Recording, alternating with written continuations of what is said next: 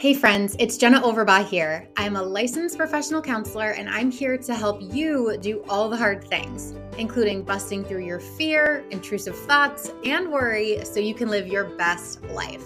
Some of my earliest memories were being anxious, and I lived my life that way until I learned more about OCD and anxiety.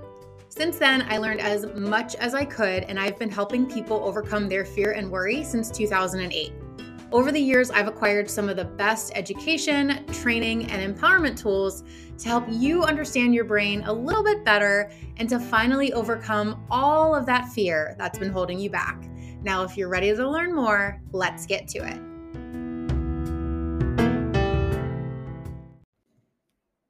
Hey again, everybody. Welcome back to another episode of All the Hard Things.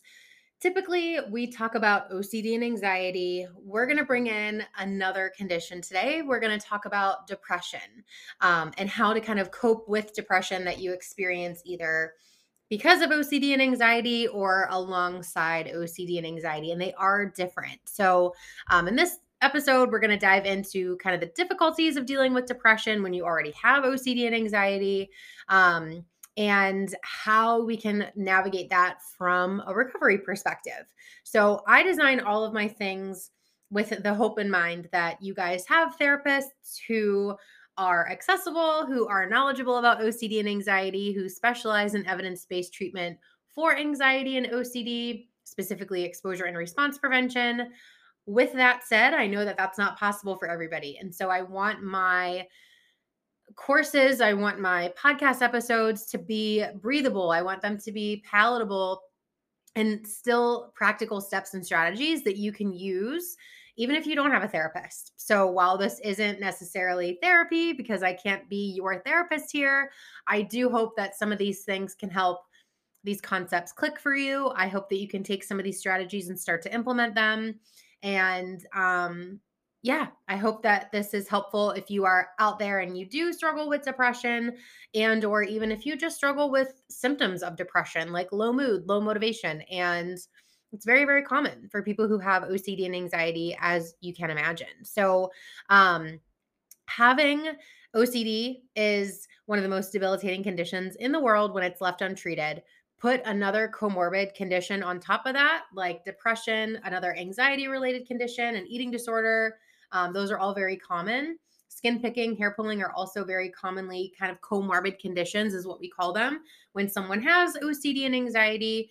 Um, and it's actually more common to have comorbid conditions than to just have one. And so if you are out there and you do find yourself feeling like you do meet criteria and you kind of fit within a lot of these different diagnostic umbrellas, it's not just you. It's actually more common to have comorbid conditions than to just have OCD.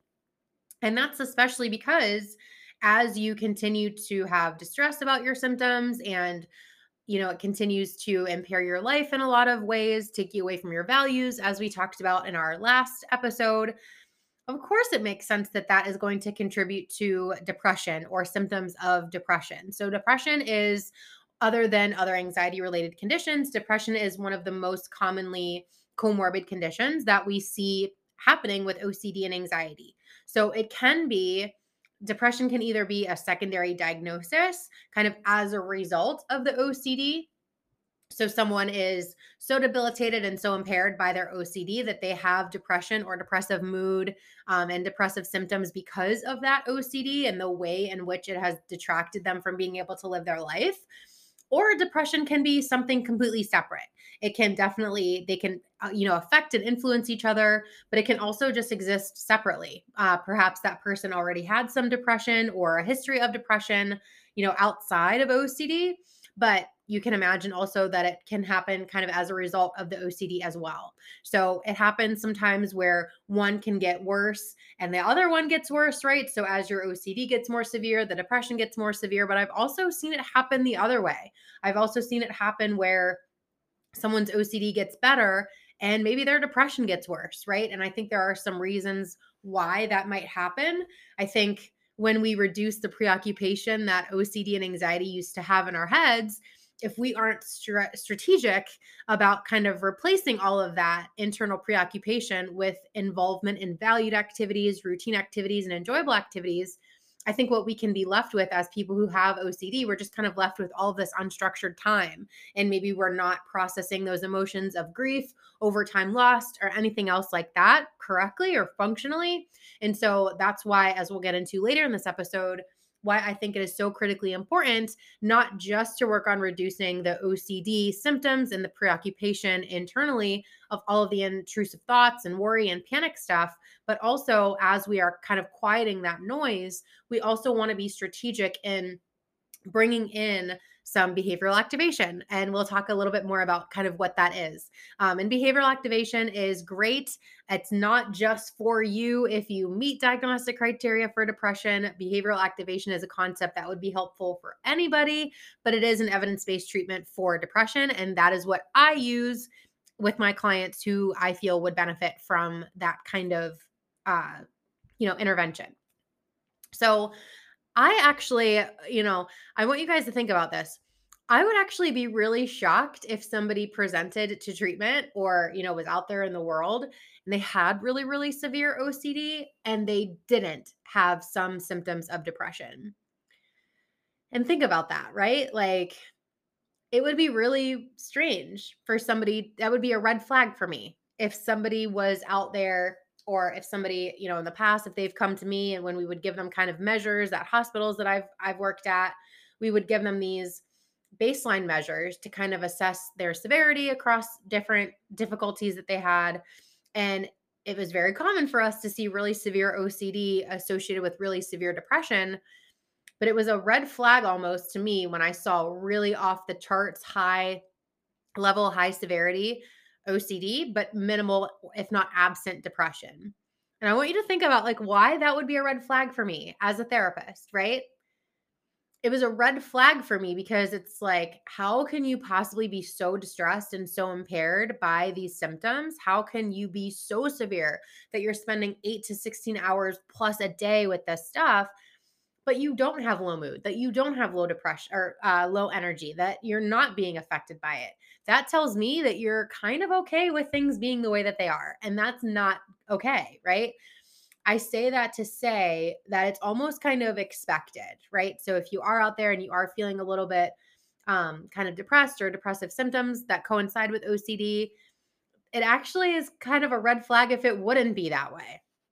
Um, and that's not to say that if you don't feel depressed, then that's a red flag. That's not what I'm saying. I'm saying that it would be a red flag to me and something that I would want to probe and question a little bit more um, and just kind of be on the lookout for if somebody had, say, a 40 out of 40 on the Y-BOCS, which is the most severe that you could possibly get and score on the Yale Brown Obsessive Compulsive Scale.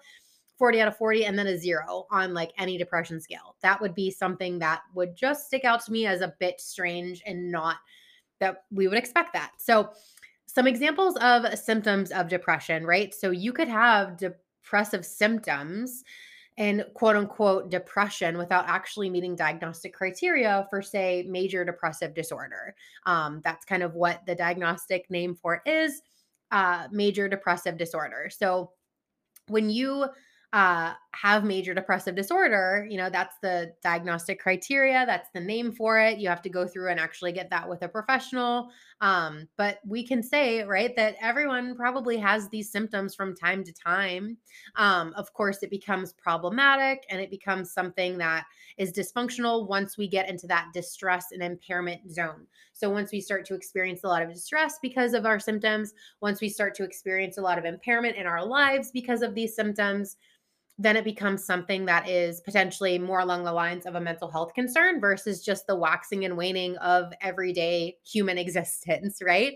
So you can still have symptoms of depression without necessarily meeting diagnostic criteria for depressive major depressive disorder so some of those symptoms would be uh, low energy low motivation um, hopelessness sadness uh, you really have to kind of know yourself because sometimes you can eat less sometimes you can um, eat more. Sometimes you can sleep less. Sometimes you can sleep more. And so, you know, it's hard because OCD can Im- impact uh, depression so much and vice versa. And uh, it it just depression can really really do a doozy on your OCD recovery, right? So when you have low energy and low motivation, you're probably not going to want to do these exposures that are already scary and feel challenging to begin with. You might feel as a result of some of your depression or depressive symptoms, you might feel hopeless. You might feel sadness that's really difficult to kind of shake. Um, and as much as you desperately don't want to feel that way, and as desperately as you don't want to do all these things that contribute to your depressive symptoms, it feels so hard to get out of that. And so it's really important, as I alluded to earlier, to be doing behavioral activation. So, behavioral activation again is an evidence based treatment for depression. That's what I go to. It's really what I go to when I'm just feeling down myself. It's what I'm I go to, you know, if someone I love is not feeling great, it's what I go to when I'm working one-on-one with somebody and they are reporting that they're struggling with a low mood or they also have depression, right? So, behavioral activation, you also might hear us talk about it as just BA. It is essentially doing more things that make you feel like you. And I'm going to say it again because it's so important. And we don't do this often enough. We don't do things that make us feel like us. So, BA again is doing more things that make you feel like you. And so, the whole cycle and there's tons and tons of information available on the internet about it. You can easily look up the visual cycles and how it happens right? It starts out with you feeling low down you know you have this negative kind of life circumstance that you couldn't have helped. You have this uh, kind of automatic reaction to it these automatic emotions that you can't necessarily help. Say that it's a breakup and you automatically feel lonely you automatically feel you know, sad about that. You can't help the breakup and you can't help the fact that you feel these emotions about it. But what we tend to do after that, with or without OCD being part of the picture, what we tend to do with those emotions is we tend to isolate. We tend to not pick up the phone when our friends are checking in on us. We tend to not want to go to work. We tend to want to isolate and just be by ourselves. And while just like OCD and anxiety, right? Just like those behaviors feel temporarily like they're helpful, like I just don't have the energy. I could not possibly go out with my friends tonight. I do not have the energy. I don't want to feel sad at work. So I'm just going to stay home, right? We isolate and we avoid. And what we don't realize is that the impacts of that are going to be even worse right? Like that the that having made those isolative or avoidant types of decisions even though that's what we feel like needs to happen in the moment it actually just sets us up to have more negative consequences right? So now i'm absent from work and so the next time i go to work i'm going to be even more you know down because i uh, have been gone for a day and i feel so behind and i feel so overwhelmed. So now i'm not just you know, lonely and sad because of my breakup. Now I'm lonely and sad because of my breakup, and I'm overwhelmed because I'm at, you know, I'm at work and I'm a day behind. Um, and it just kind of spirals from there. Maybe your friends stop calling you because you haven't been picking up the phone, and then you feel even more lonely because your friends haven't been checking up on you. And so it just spirals.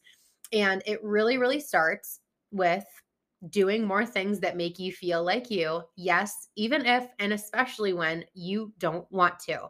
And I love it because there is this really awesome conceptual overlap with exposure and response prevention, right? So, this concept of doing the difficult things, knowing that you have to make hard decisions now in the moment so that you benefit yourself later on. Doing the difficult thing now to help yourself later making decisions for your future self, not necessarily the self that you are right here, right now.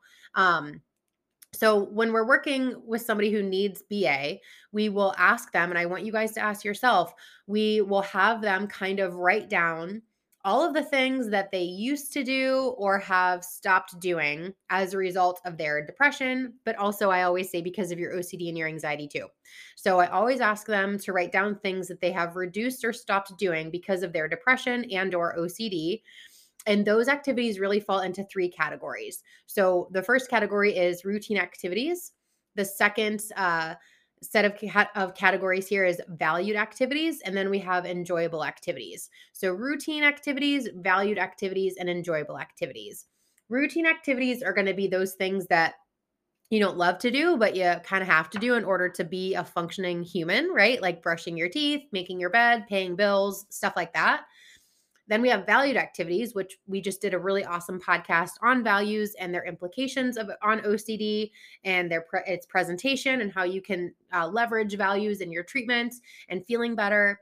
But valued activities, right? Really identifying what have you reduced or stopped doing as far as valued activities go. So if you really value uh, you know, altruism and you really value helping, but you, you know, weren't able to go and volunteer every Christmas like you've been wanting to because your anxiety has been so bad, you can see how that would kind of affect things, right? Like you're not going to be able to be your best self when OCD or anxiety or depression is taking you away from these valued activities. And then finally, we have enjoyable activities, which is just what they seem and what they sound like, right? So these things that you've reduced or stopped doing that you used to enjoy. Um, so maybe going for walks, um, you know, doing your hair and makeup, anything like that. Just enjoyable activities. Reading would be a good one, listening to music, driving, and so just write down all those things, really give it some time and effort and concerted, you know, thoughtfulness. And then what we would do, similar to how we would do in ERP, is we would make a hierarchy for that. So hierarchy just means that we start really, really small. We start with challenging but manageable goals, and then we kind of move up from there. And so, from a depression standpoint, it's going to feel probably really, really, really hard for somebody to go and run a mile right? Like when they're feeling at their most depressed. Um, but maybe, you know, it's a more manageable, uh, still challenging, but it's more manageable for them to get up and uh, do a home workout for 10 minutes, right? So maybe that's a little bit more manageable. And so um, you're gonna not wanna do it. Just the same way that when you do exposures for OCD and anxiety, you're gonna feel scared, you're gonna feel anxiety. But the point is to try to break that cycle of avoidance and isolation and withdraw so that you can start to feel a little bit better. And it's not always going to be that you do this thing, you do this behavioral activation activity and you feel better. Sometimes the goal is just to not feel worse, right? So it's really important. These are not, this is not like a coping skill. This is not, oh my gosh, I don't want to feel crappy. So I'm going to go and work out for 10 minutes. I feel really crappy. So I'm going to go and chase it away by blah, blah, blah, blah, blah. It's like, no, I'm, my job is to at least just maintain how I feel and not make it worse with continued isolation and avoidance. And so I really, really love, you know, identifying those small and challenging manageable goals for people. You can identify how effortful you'd think all these activities would be try to find things that would be more manageable for you to start and then going up from there. I love incorporating this work with ERP. Like I said, I think the conceptual overlap is huge. Um, behavioral activation plus ERP, especially when you zoom out and just think of the big picture, more abstract concepts, I think they're totally invaluable to people. Um, and once you're no longer afraid of these um, kind of routine activities or valued activities, let's say that someone a really good example would be like if somebody really loved cooking, right? If somebody, if one of their values was cooking and, and that was one of their hobbies, right? And they really, really loved cooking, but because of contamination or whatever, they weren't able to be in the kitchen. It was just too much for them. I would absolutely love this is my favorite type of exposure to do I would love to get that person doing exposures with cooking so that we could reduce the anxiety that they feel around all those things, really feel more self empowerment and self efficacy, and get back into cooking as a, an enjoyable activity, as a valued activity. I love nothing more than kind of brushing off the anxiety that comes from these otherwise enjoyable activities so that once we kind of brush the anxiety off it's like oh my gosh i'm so excited that i get to be able to do this again. So between these two interventions i think that you would be in a really good spot um, especially just trying to implement you know small little things here and there and just think about it conceptually right? Like it is good to do hard things. When your anxiety is telling you to do one thing it's generally good to be making decisions based in your values and not in your fear. It's generally good, you know, to do things that make you feel like you. I guarantee you, if you start to do things that make you feel like you and you're really truly giving it a concerted effort across the board, you know, you're probably going to be in a better spot than you would have been had you not done those things, right? So, the things for me that make me feel like me, I love teaching. I love doing podcasts. Um, I love calligraphy, actually. I love calligraphy. I love to read. And I notice that when I am just like stuck talking, um, and uh, seeing clients back to back as much as i love that work i love teaching i love podcasting i love kind of that's my jam i love doing that type of stuff um, and i know when i have not been working out when i have not been doing calligraphy when i've not been journaling if i have not been doing those things i'm not feeling my best self and that is a fact. So, um, always good to be making sure that you are doing things that make you feel like you And if you can incorporate some ERP with that behavioral activation, I think it's a win win all the way around. So, something really cool today. Uh, you're not listening to this episode quite yet, but we launched it today on Monday, April 24th. Um, it's still going to be available for signups until May 19th, is when it's happening. But I am doing a workshop uh, with my good friend Drew Linsalata. You probably recognize him as the Anxious Truth. If you need a little bit more of a pep talk, kind of think of it like the Rocky theme song, like how that, you know, pumps people up to, to feel like they can take on the world we created something for you guys that is going to be a live event on May 19th, 2023.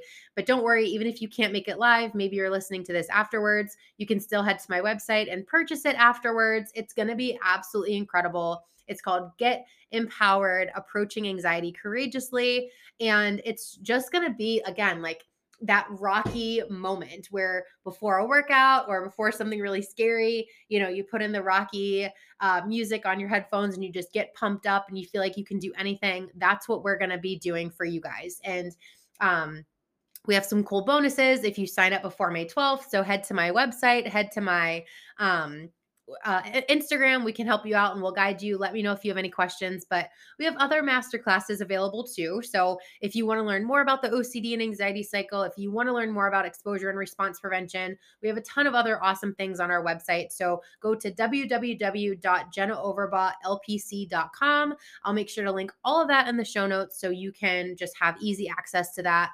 I want to make sure that you guys too are also on my newsletter for encouragement and education on these topics. I've been told not to brag or anything, but that my newsletter is one of the best OCD and anxiety newsletters out there. Um, I've been told that they are quote unquote fire, which is the best compliment, honestly. Um, so, between all of that, we have tons of other podcast episodes that you can listen to. We'll link you a ton of things in the show notes, but definitely check out my website, check out that Get Empowered workshop with Drew. It is going to be electric. It's going to be so good. Um, and check out the newsletter when you get a chance to. Uh, you'll get an instant downloadable free PDF. Um, it's called Imagine Your Recovered Life, and it would fit in perfectly with everything that we discussed today. So, my hope for all of you after all is said and done is that you identify some activities that you could do that are small and challenging but manageable, and that you make time today to do something that makes you feel like you. So, whatever it is, reach out to me on Instagram. I'm at jenna.overbaugh. I would love to hear your reactions to this podcast. I would love to hear what it is that you're doing and making time for that makes you feel like you. Um, I'm gonna go make some time for myself to do that to do that too. So we're in it together. Um, so thank you guys so much for tuning in. I will see you next time. And until then, keep doing all the hard things. Bye for now.